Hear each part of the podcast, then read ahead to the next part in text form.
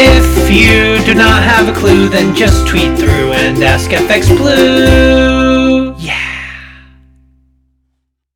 Hello, good morning. It's Thursday the 4th. I'm FX Blue, and this is the market brief. So it's all going relatively well on the COVID front at the moment.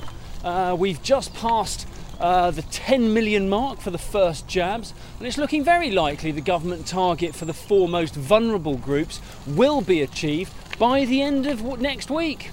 Who'd have thought it? And then, Chief Medical Officer Chris Whitty, he's been on. Uh, he confirmed that the UK is past the peak of the second wave.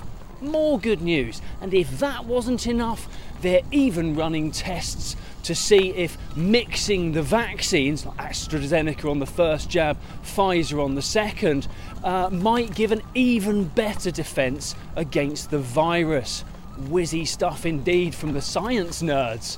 Um, in terms of economic data, we had service sector data out yesterday. That carded a 39.5, but where any reading under 50 shows contraction, you can see how damaging the lockdowns have been on the service sector.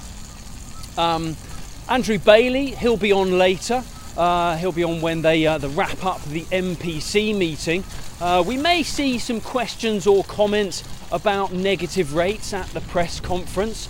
Um, otherwise, we'll have to wait uh, for the minutes to be released. But either way, no change is expected on interest rate policy today.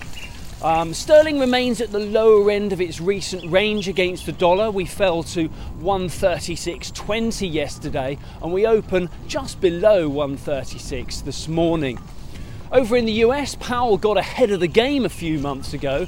Uh, you may remember he announced that the intention was to recalibrate and move the goalposts on how the Fed consider inflation.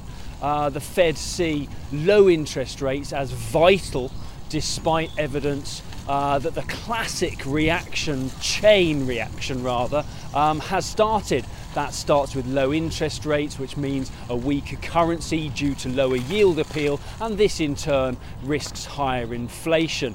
But no worries for Powell.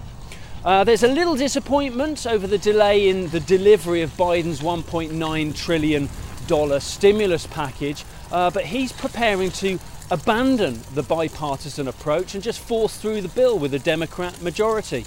Good for him. Um, but all that, of course, is taking a back seat to tomorrow's employment report. It's going to be non farm Friday again tomorrow.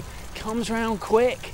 Uh, headline forecast for the new job number has fallen to about 50,000 new jobs, although calls are ranging anything from 100,000 down to negative 25. Have a think about that today.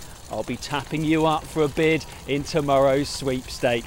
Have a great day. Join me again tomorrow.